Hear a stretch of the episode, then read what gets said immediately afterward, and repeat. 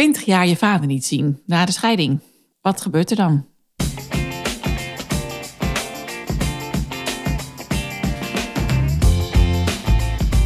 Hey, fijn dat je luistert naar de Scheidpodcast. Ik ben Carly Timmerman van Bureau Carbon, host voor gezinsvriendelijk scheiden. En ik ben Anneke de Groot, bedenker van gezinsvriendelijk scheiden en de grote vriendelijke bemoeial voor alle gezinnen. We nemen je mee in de wereld van fabels, feiten, statements en informatie als het gaat over scheidingen of uit elkaar gaan. Welkom.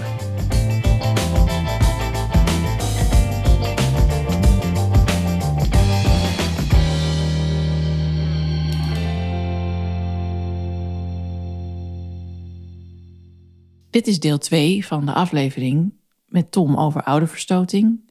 Luister naar deel 1 als je het eerste gedeelte van zijn verhaal wil horen. Ben je ook toen in die periode anders gaan kijken naar de gebeurtenissen in je jeugd? Dus naar de scheiding van je ouders bijvoorbeeld? Ja, ja, ja 100%. Uh, als klein kind dan snap je er allemaal niet zoveel van. Je hebt nog nooit een relatie gehad, dus je weet ook niet wat voor invloeden daarin spelen. En ik denk dat het nu een jaar of drie, vier geleden is ongeveer... dat ik uh, uh, een gegeven moment wel zoiets had van... ja, weet je, dit is me vroeger allemaal verteld... en ik kan me bepaalde fragmenten nog wel herinneren, maar ook heel veel niet. En nou ja, weet je, je, hebt op een gegeven moment zelf een relatie en dan weet je ook dat je, nou weet je, het is, het is, vaak is het goed, maar ja, je hebt ook wel eens even een keer een, een, een, een, een kantelpuntje dat je denkt, ja, het gaat even wat minder lekker en dan heb je in één keer een baan, dan ga je fulltime werken en dan kom je een beetje in die dagelijkse sleur, wat, wat we af en toe wel eens hebben. En dan in één keer merk je dat er zoveel factoren zijn waardoor je ook zeg maar zelf niet lekker in je vel kan gaan zitten. Of dat je te druk bent of veel stress gaat ervaren. En ik denk dat dat bij mij wel heel veel heeft veranderd. Als in dat ik dacht van ja, maar hoe was dat dan precies voor mijn, wat is voor mijn vader en hoe was het voor hem op dat moment? Ja. En ja, toen heb ik eigenlijk gewoon de stoute schoenen aangetrokken. En toen heb ik hem eens gewoon een berichtje gestuurd. Veel, weet je, ik, uh, ik zou graag wat vragen aan je willen stellen. En ik, ik kom niet per se voor de gezelligheid. Maar ik kom echt om gewoon bepaalde dingen voor zelf op een rijtje te zetten. Sta je daar voor open? Nou, en daar stond hij uiteraard voor open. Dus toen ben ik erheen gegaan en toen... Ja, ik weet het nog best wel goed. En toen deed hij de deur open. Nou, was natuurlijk echt smile van oor tot oor dat hij open deed. En dat vond hij echt helemaal geweldig. En dat snapte ik ook. En ik was super zenuwachtig. Want ik dacht, ja, wie, wie is hij? Hoe ziet hij eruit? Lijk ik op hem? En, dus je krijgt in één keer best wel ja, een soort gekke wending of zo. Ja. En... Want jullie hadden elkaar vanaf de scheiding tot het moment dat jij weer contact zag, niet meer gezien of gesproken? Nee, ja, we hebben natuurlijk in het begin een kleine omgangsregeling gehad. Dat werden we met een busje ook heen en weer gebracht, omdat het gewoon niet boterde tussen mijn ouders. Ehm, maar ik heb hem daarna, ik denk echt vanaf mijn, nou, uh, laat zeggen, eind negen jaar tot, tot bijna mijn dertigste heb ik hem zo niet meer gezien. Ja. Dus dat is echt uh, ja, zo goed als een twintig jaar heb ik hem niet gezien. En um, ja, dat was wel eh, heel gek of zo. Want je, je, je komt dus bij je vader. Alleen het is voor je gevoel ook een vreemde. Ja. En ja, ja dan ga je dus met elkaar uh, een kop koffie drinken. En dan, uh, uh, nou, dus ik had mijn vragen netjes voor, voorbereid. En dan hoor je de andere kant van het verhaal. En ik moet zeggen dat, dat je gaat er nog heen, misschien ook een beetje met je oude gevoel en je oude emotie. Als in het is de boeman. En, Want je hebt ook nog geen nieuwe emotie. Er zijn geen nieuwe herinneringen. Nee. Dat kan niet anders. Nee, precies. Dus je gaat eigenlijk met je, ja, je oude, oude programmatie gaat er een soort van heen. Ja. En nou, dan zit je koffie met elkaar te drinken. En dan is het uh, super ongemakkelijk. Het gesprek loopt geen beter. En ja, dan, dan op een gegeven moment dan kom jij met je vragen. Want die heb je voorbereid. Dus ja, ik heb hem gewoon die vraag gesteld. Joh, weet je, ik, gewoon heel simpel. Joh, leg eens uit of, of, of, vertel eens hoe was dat voor jou? En, en, en ja, uh, vanuit jouw perspectief ook. Ja. Dat heeft hij toen verteld. En toen dacht ik eigenlijk, ja, met de kennis die ik toen had, uh, werken, relatie, dit en dat. En ik had dan, ik heb zelf nog geen kinderen. Dus hij had ook nog eens factor drie drukke kinderen erbij. Want we waren ook echt niet de, de, de rustigste kids of zo. We waren gewoon lekker energiek kon ik me wel voorstellen dat hij... Ik keur het niet goed. Dus ik, ik, ik zeg zeker niet dat ik alles goed keur in één keer... wat hij heeft gedaan of wat hij heeft gezegd of weet ik wat. Maakt niet zoveel uit. Maar um, ik kon me er wel iets bij voorstellen. En dat kon ik daarvoor niet. Mm -hmm. Dus en um, ik denk dat dat bij mij ook best wel veel veranderd heeft. En ik zie hem nu ook wat regelmatiger. Maar het heeft bij mij wel echt in die hoedanigheid wel veel veranderd. Omdat ik nu zoiets had van ja, ik kan me er wel iets bij voorstellen dat je op een gegeven moment onder stress en onder druk en, en, en, en ja, soms dingen doet waar je achteraf van denkt van wat heb ik gedaan? Of, of eh, dat je er spijt van hebt. En ja, we, Ja. we zeggen allemaal wel eens een keer wat stoms. En dat je achteraf denkt, dat was niet zo handig. En dat is bij hem denk ik ook wel het geval. En ik heb wel altijd... Kijk, je, je krijgt natuurlijk het verhaal van je vader... en je hebt het verhaal van je moeder. En eh, ik, ik, het is niet altijd zo... maar in mijn geval heb ik soms wel het idee... mijn moeder kan het wel eens misschien wat aandikken... of overdrijven, omdat het je moeder is... en het je graag wil beschermen. En Ja. je vader is wat nonchalant en die zwakt dingen misschien wel wat af... dat die zo, oh, ja, dat was die zo. Ehm, maar ja, dus je moet zelf eigenlijk je soort van conclusie gaan trekken uit die twee verhalen. Of in ieder geval, dat gevoel had ik heel erg van, ja, maar dan moet ik ergens de middenweg gaan vinden of zo. Maar ja, ik denk dat het misschien juist wel de kracht is, laat het gewoon los. Het is wat het is. En je hebt twee verhalen en je hoeft niet per se een antwoord op bepaalde dingen te hebben. Ehm, omdat ik nu het beter begrijp, de situatie beter begrijp, ook hoe, hoe, hoe een relatie werkt en noem maar op. Had ik zoiets van, ja, ik hoef het antwoord eigenlijk ook niet eens meer te hebben. En heb ik het denk ik gewoon op die manier wel geaccepteerd zoals het is. Ja, want dat voegt dan op een gegeven moment niets meer toe. Hè? Dan, komt in, eh, dan kom je in het stadium eigenlijk terecht van ja, wie had er gelijk? Ja, Eh, dat gaat nooit iets brengen. Er is Nee. nog geen mens van gelukkig geworden op het moment dat hij gelijk heeft gekregen. En ik denk dat het veel meer ook nu speelt. En daar kom ik de laatste jaren steeds meer achter. Op het moment dat je iets kan omarmen. Of dat nu jezelf is of de situatie. Dan pas kan je verder.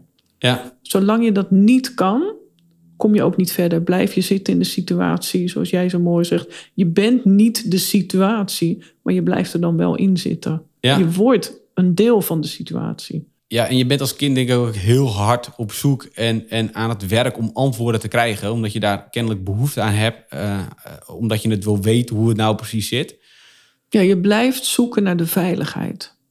Ja, en nu ben ik ouder en nu heb ik eigenlijk van, ja, dat hele antwoord, dat, dat, dat maakt niet meer uit. Weet je, het is, eh, eh, hun beide verhalen zijn eigenlijk de waarheid. Vanuit hun perspectief.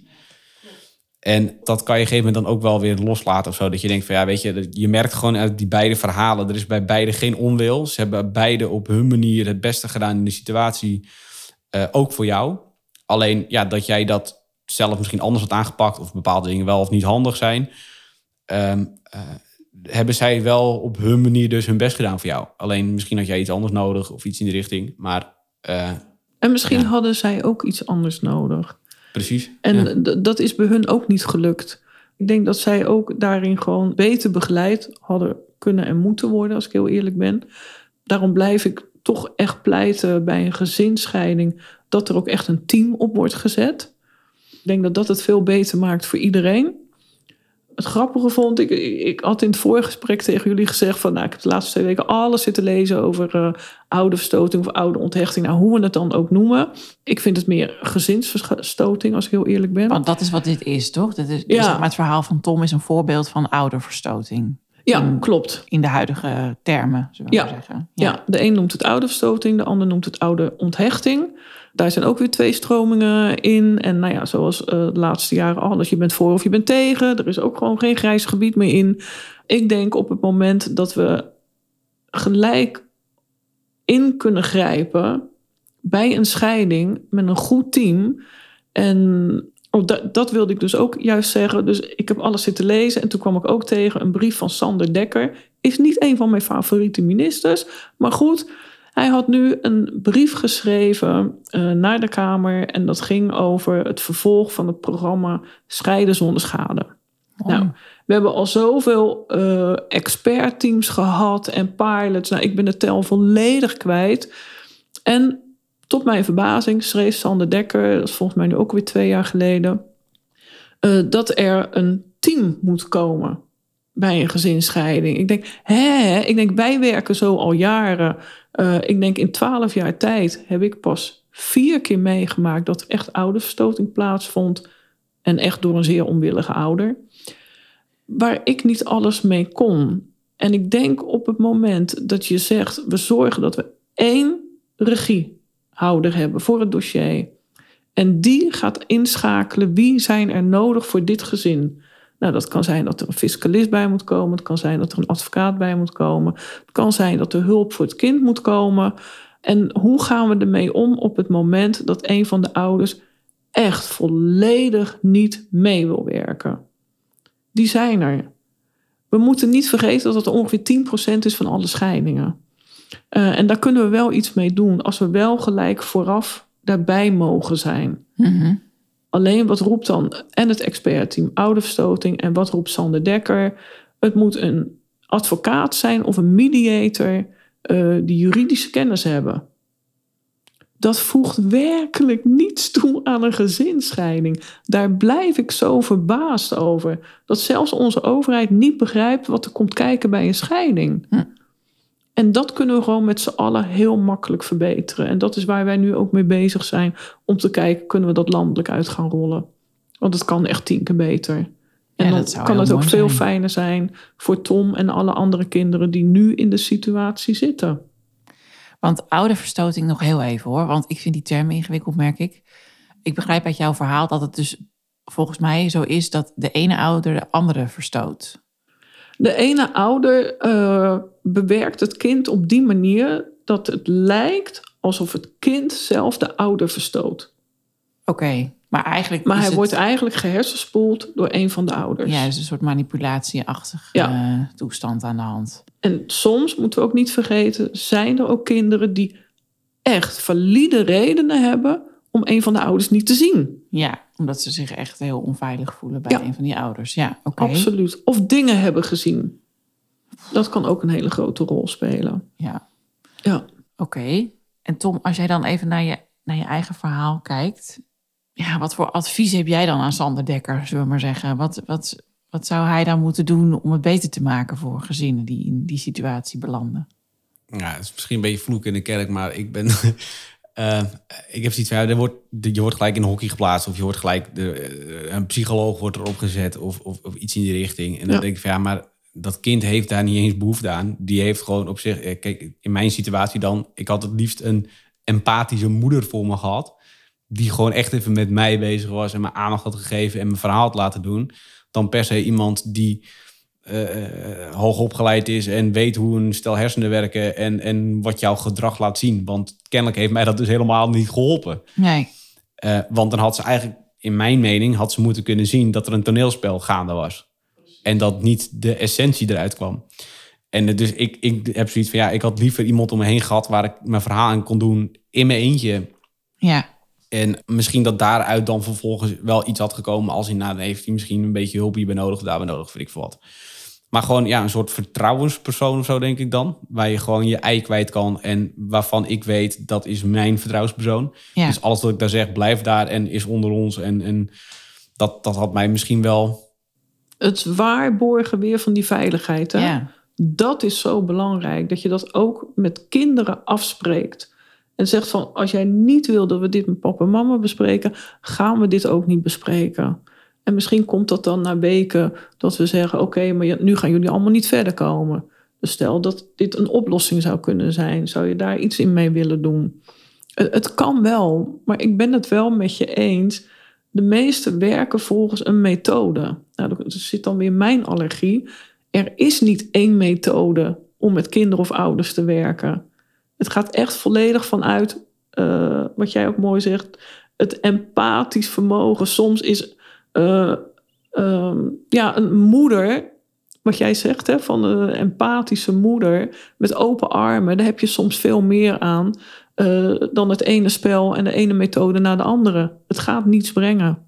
Nee, want ik had bijvoorbeeld ook het gevoel dat ik moest dus naar een psycholoog als kind. Nou, een psycholoog in mijn imagination als kind zijn, dan ben je knettergek of zo dan als je daarheen moet. Ja. Ja. Dus ik voelde me ook raar of zo. ja, dat was twintig jaar geleden denk ik nog veel meer aan de hand dan nu. Natuurlijk. Nu, heb je- Ja. nu ben je veel meer bezig met het zelfontwikkeling. En, en dit is allemaal, dit is nu veel meer eh, eh, sociaal verantwoord, denk ik, nu om zulke dingen ook wat meer te bespreken. Ja, Er is Maar- ook steeds meer informatie beschikbaar. Ja, maar twintig jaar geleden, eh, ja, toen dacht ik van ja, als je naar een psycholoog bent, dan, eh, dan ben je ziek in je hoofd of zo, weet je. Ja. wel. Zoiets Ja. dat dat onzin is. Maar voor, voor mij als kind voelde dat zo, want daarvoor ging je naar een psycholoog. Ja. Dus dan moest ik daarheen. Toen dacht ik, ja, maar er is niks mis met mij of zo. Ik ben niet ziek, ik ben niet gek. Ik- ik- waarom zit ik hier? ja. Dus dat speelde ook een rol. En Zeker. heb jij daarbij ook dan wel eens de gedachte gehad van... ja, misschien ligt het wel aan mij dat mijn ouders uit elkaar zijn Ja, gegaan? 100 procent. Kijk, ja. Tuurlijk. En je voelde, je, je durfde het ook niet eens op school te zeggen tegen je vriendjes, weet je wel. Ik moet naar een psycholoog, weet je wel. Dan was het altijd een beetje, een- was ook wel eens onder schooltijd. Maar ja, dan was het, eh, Schaam je ook nog? schaam je kapot. Ja. En dan denk ik, ja, dat, dat, je, je zet eigenlijk daarmee, voor mijn gevoel, zet je me nog verder af van mijn leeftijdsgenootjes of zo. En Ja. ik moest voor mijn gevoel al in één keer veel volwassener worden dan de rest van mijn leeftijdsgenootjes. Omdat je in één keer eh, jezelf moest redden. Eh, En ja, dan, dan kom je er nog verder af te staan of zo. Dus dat Ja. was, het, heeft voor mij eigenlijk alleen maar, ja, het heeft niet geholpen. Misschien zelfs bepaalde dingen wel erger gemaakt of zo. Ja, Ja. ja jeetje. Ja. Ja. ja, en dan zeker denk ik de manier waarop. Eh, Want jij zegt dus een team. En jij zegt eigenlijk, nou, voor mezelf had ik gewoon één persoon willen hebben. En hoe gaat dat dan samen? Ik probeer jullie verhalen nog even aan elkaar te koppelen. ja, nee, dat, begrijp ik. Eh, wat wij altijd hebben gezegd, eh, ik ben de regiehouder van het dossier. Ik ga kijken wie is er nodig, is er hulp nodig voor de kinderen. Eh, al is maar één gesprek, maar ik blijf verantwoordelijk voor het dossier. Dus ik ga kijken wie krijgt de juiste hulp, hoe gaan we het financieel regelen, hoe gaan we het fiscaal regelen. Want dat is grappig. In alles wat ik heb gelezen de laatste weken heeft niemand het over de fiscale kant van de scheiding. Dat vind ik ook een zorg. Die kan je niet bij een advocaat en die kan je ook niet bij een mediator neerleggen. Die zijn er niet in gespecialiseerd. En dat geeft al aan dat er een team nodig is. Ja, Het is-. Ja, zij noemen dan een complexe scheiding is op het moment dat er problemen zijn met de omgang. Dat vind ik al een heel naar woord, want we hebben het pas over een omgangsregeling als niet beide ouders gezag hebben. Dan heeft de ouder zonder gezag omgang met het kind. Nou, dat is al een heel naar woord op die manier. Ja. Dat iemand tegen je zegt, jij mag omgang hebben met je kind. Ik zou dat als ouder niet willen horen. En op het moment dat beide ouders gezag hebben, hebben we het over een zorgregeling. Nou, dat klinkt al tien keer zachter. Dat klinkt al heel anders. Ja, zeker. Ja, dus eigenlijk heb je dan dus zeg maar voor de situatie tussen de ouders heel veel mensen nodig die allerlei verschillende aspecten van de scheiding uitzoeken en zo goed mogelijk proberen te organiseren. Ja, dan hebben we het over het proces van de Ja, scheiding. precies. Ja, En voor de kinderen is het gewoon heel fijn als er iemand is die luistert. absoluut. Zonder het begint oordeel. altijd met luisteren, maar ook naar de ouders. Ook zonder oordeel. Ja, graag, ja. Dat is wel een van blijkbaar de lastigste dingen wat mensen kunnen in mijn beroep. En eh, dat, dat is absoluut aan te leren. Geweldloze communicatie of verbindende communicatie. Daar is die weer. Ja, hartstikke fijn. En daar valt of staat wel alles mee. Ja, En wij kunnen niet alle ouders ja, begeleiden. Ook daar moeten we eerlijk in zijn. En dan zullen we iemand eh, in ons netwerk moeten hebben van we zeggen: jongens, met jullie ga ik het gewoon niet uitkomen. Er kan één ouder bij zitten die zo de hakken in het zand zet en gewoon vindt dat alles aan de ander ligt en nergens zelf eh, verantwoordelijk voor is. Dan houdt het voor ons ook op. Maar nogmaals, in twaalf jaar tijd, ik ben het vier keer tegengekomen. Dus blijkbaar doen wij het wel goed, onze werkwijze. ja, ja, zeker. Weet je wat me dan echt lekker lijkt om tegen die ouder te zeggen die zijn hakken zo in het zand zet?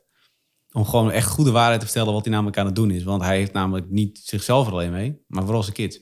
Ja, alleen dat is de, het moeilijkste wat er is. Een ouder kan niet voelen wat het kind voelt. En andersom ook niet. Menselijkerwijs kunnen wij dat namelijk niet. Wij kunnen niet voelen wat een ander voelt.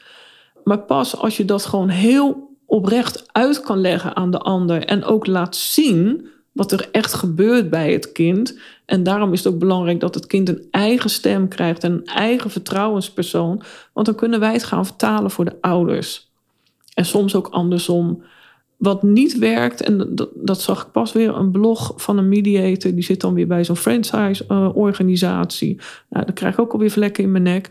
Ja, ouders hadden heel lang ruzie. Hij was jarenlang vreemd gegaan. De ene affaire naar de ander.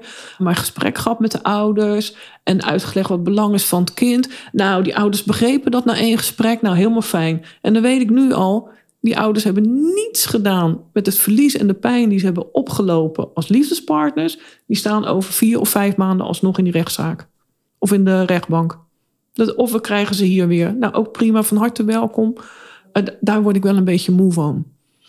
En hoe kijk je dan aan tegen wat, wat, wat ik ook wel heb ervaren, is dat eigenlijk wist ik als kind veel te veel over de scheiding. Ja. En is me veel te veel verteld. Ja, Hoe kijk je daar dan tegenaan? Want in mijn mening, in ieder geval in mijn ervaring, heb ik zoiets gehad van ja, ik had eigenlijk gewoon drie kwart niet eens willen horen. absoluut. Ja.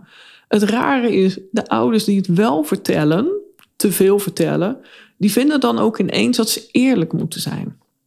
En dat het kind daar recht op heeft. En dat het in het belang van het kind is. Ja, dat het te zogenaamd in het belang van het kind is. Nee, het is om jezelf schoon te praten. Dus dat vind ik al gelul. Dat zeg ik dan ook gewoon.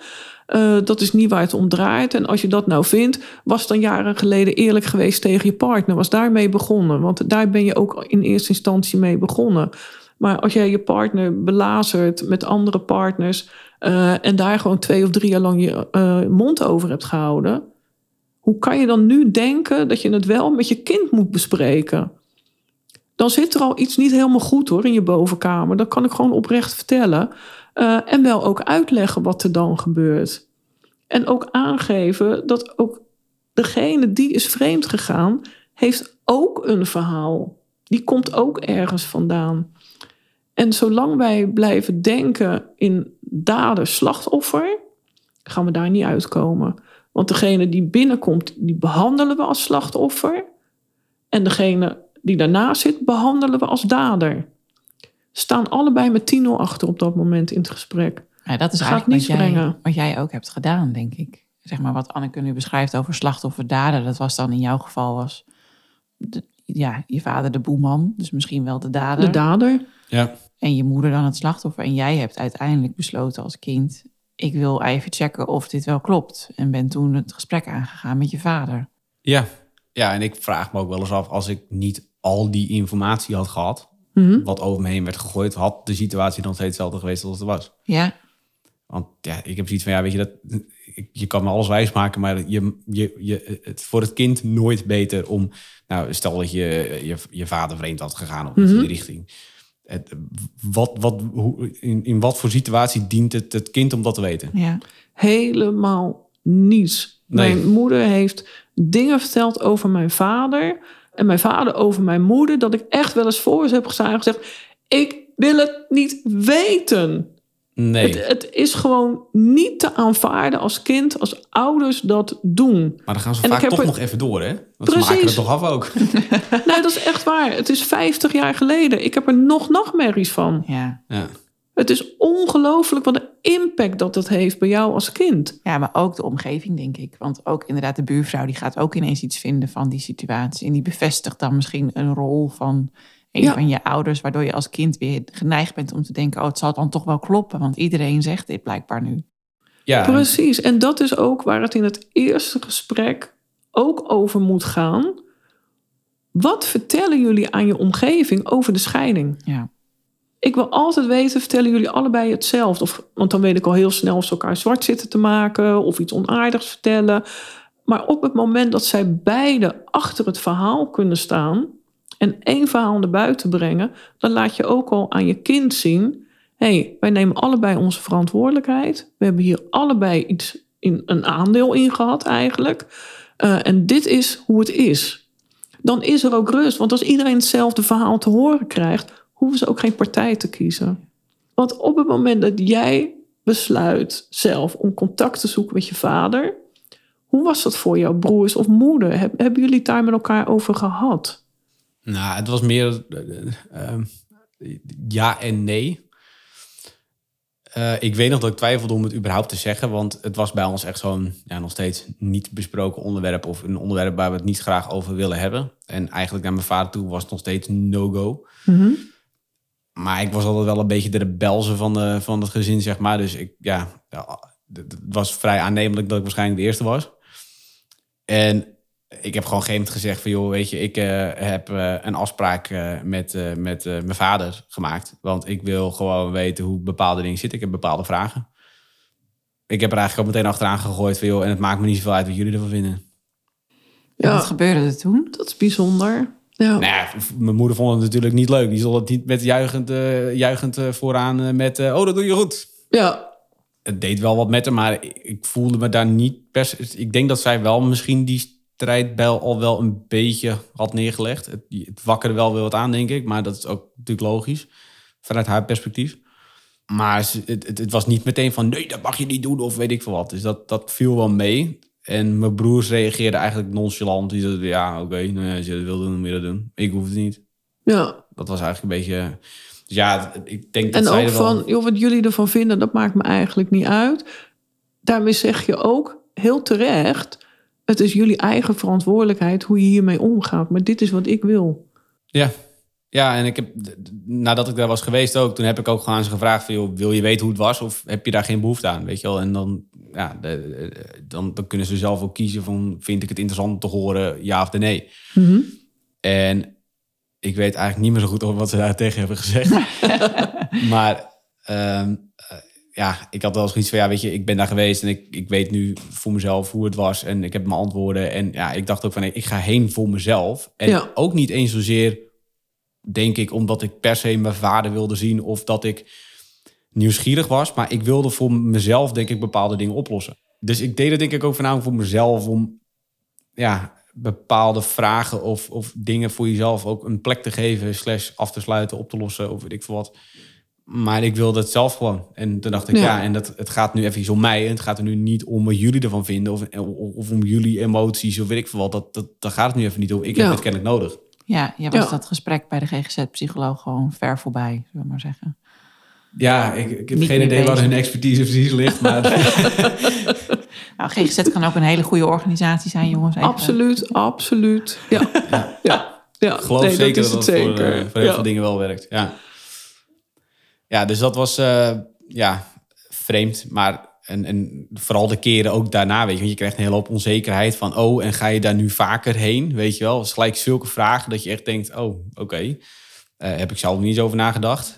Wat zag je iets terug van jezelf in je vader toen je hem zag? Nee, nee. Nou ja, ja, kijk, je bent 50% je vader, 50% je moeder, zeggen ze altijd. En dat geloof ik ook wel. En dat is ook zo. Maar ik zie niet per se dingen in mijn uiterlijk of, of, of iets dat ik denk van... hé, hey, ik lijk meer op mijn vader of meer op mijn moeder. En maar bijvoorbeeld gebaren of gedrag? Of, Ja, ik zie wel bepaalde kenmerken van mijn moeder terug. En ook wel weer van mijn vader. En dat is echt, nou, ik denk een paar weken geleden pas dat ik daarover na zat te denken. Dus zat ik met een vriend van me op het strand en toen, toen hadden we het daarover. En toen zei ik van ja, ik herken toch ook wel weer wat dingen van hem of zo in mezelf. En vroeger was het echt een no-go. Want als iemand Ja. zei, je lijkt op je vader. Nou, oh jeetje, kanonnen. ja, Dat was het ergste wat iemand bijna kon zeggen. En nu heb ik zoiets van, ja, weet je, het is helemaal goed. En eh, ik, ik ben blij met wie ik ben. Dus ja, of het nou van mijn vader of mijn moeder komt, maakt mij eigenlijk ook niet zoveel meer uit. En vroeger maakte dat wel uit. En Ja. dat is best wel gek dat dat toch allemaal weer gaat veranderen. En, en, eh, ja, en ik denk dat, dat alles wat ik nu heb gezegd, het begint allemaal bij jezelf. ja. Ja, ik, ja, later. Niet, niet op het moment natuurlijk dat je als kind in de situatie zit. Maar Nee. later als volwassene Ja. kan je wel zelf bepalen... hoe ga ik hiermee om en eh, wat wil ik ermee? En wil ik er iets van leren en wil ik verder of niet? Ook dat is een keuze, denk ik dan. Ik denk wel in het begin van de scheiding... dat bijvoorbeeld opa's en oma's een hele positieve rol zouden kunnen spelen... om ook de boel te normaliseren bij beide ouders. Joh, wat jij nu zegt is gewoon niet oké. Dat, dat is gewoon niet waar. En oké, de relatie is misschien even op een vervelende manier afgelopen. Jullie blijven ouders. Jullie gaan wel zorgen dat het goed gaat met die knullen. Maar bijna niemand durft dat te zeggen of in te grijpen. Nee, omdat de emoties natuurlijk gewoon zo enorm hoog oplopen op dat moment. Ook, Ja. ja. ja, als, als opa en oma zie je je eigen kind lijden. Ja, ik kan me ook voorstellen dat je daar dan weer emotioneel bij betrokken bent en het lastiger Ja. vindt om, eh, om neutraal En te ook zijn. daar moet het gesprek over gaan bij de professional in de luisterkamer. En eh, ik heb ook wel eens met opa's en oma's gesproken. ja. Ja, dat om hen te laten zien zijn. van... goh, wat betekent dit nu voor jullie kleinkind? En wat zouden jullie daarin kunnen betekenen? En die stonden me ook aan te kijken. Ja, maar wij hebben er helemaal nooit bij stilgestaan. Ik zeg, ja, en het is heel naar als je tegen een kind zegt... oh, je bent echt precies je vader. Ja. Oh, je bent precies je moeder. Ja, ik heb wel Ja, eens in is mijn echt relatie heel dat ik dat naar. zeg tegen Hans dan. Om hem helemaal nou, dat is echt heel naar. Ja, nee, nee, nee. nee Ja, Carly, ik gewoon eens. kappen ermee gelijk. Gelijk mee kappen. Is echt maar dat is echt heel naar. Want mensen bedoelen dat als heel negatief. En daarmee zeggen ze ook gelijk iets negatiefs over je ouder. Nou ja, het is vooral dat ik dan weet dat hij dan dat hij dat dan bijvoorbeeld iets minder leuk vindt aan zijn vader of moeder. En ik dan denk, haha, ik ga nu precies daar zo prikken.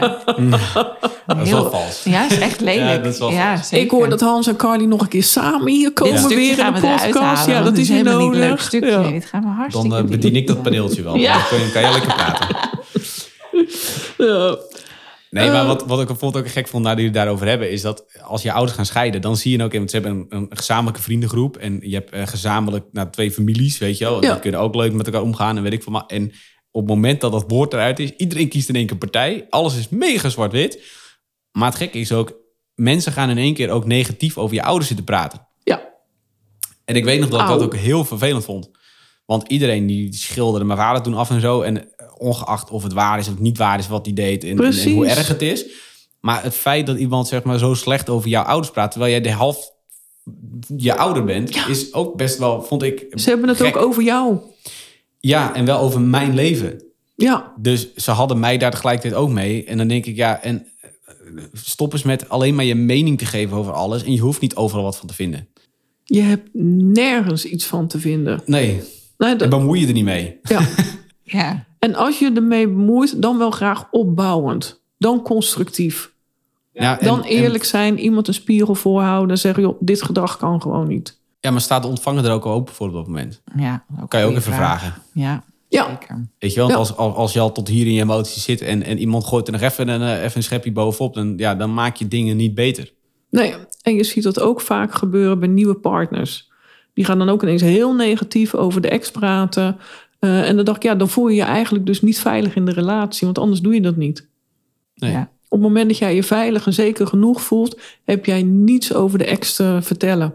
Want dan maakt het je namelijk niet uit. Dan gun je eigenlijk die kinderen dat ze een goed contact hebben met beide ouders. Ja. Want dat moeten we elkaar gunnen. Daar gaat het over. Nee, maar we doen altijd het beste voor de kids. Ja, ja zo werkt het helaas niet. Nee. Nou, goed, Daar hebben we al een keer een mooie aflevering over gemaakt. nou, dat Ja. komt elke keer weer terug volgens mij. Dus Ja. het is, eh, ja, Ja, kinderen op één, onmogelijk. nee. Ja, Ja, ik vind het heel indrukwekkend, Tom, hoe je hierover vertelt. Dankjewel. ja ik moet er echt even van zuchten. Ik vind het heel mooi en ik ben eh, ja, oprecht dankbaar dat je er wilde zijn. Ik ben er echt heel blij mee en dat je zo open bent. En eh, ja, ook al vind jij het niet, ik vind je wel een bijzonder mooi mens. Dankjewel.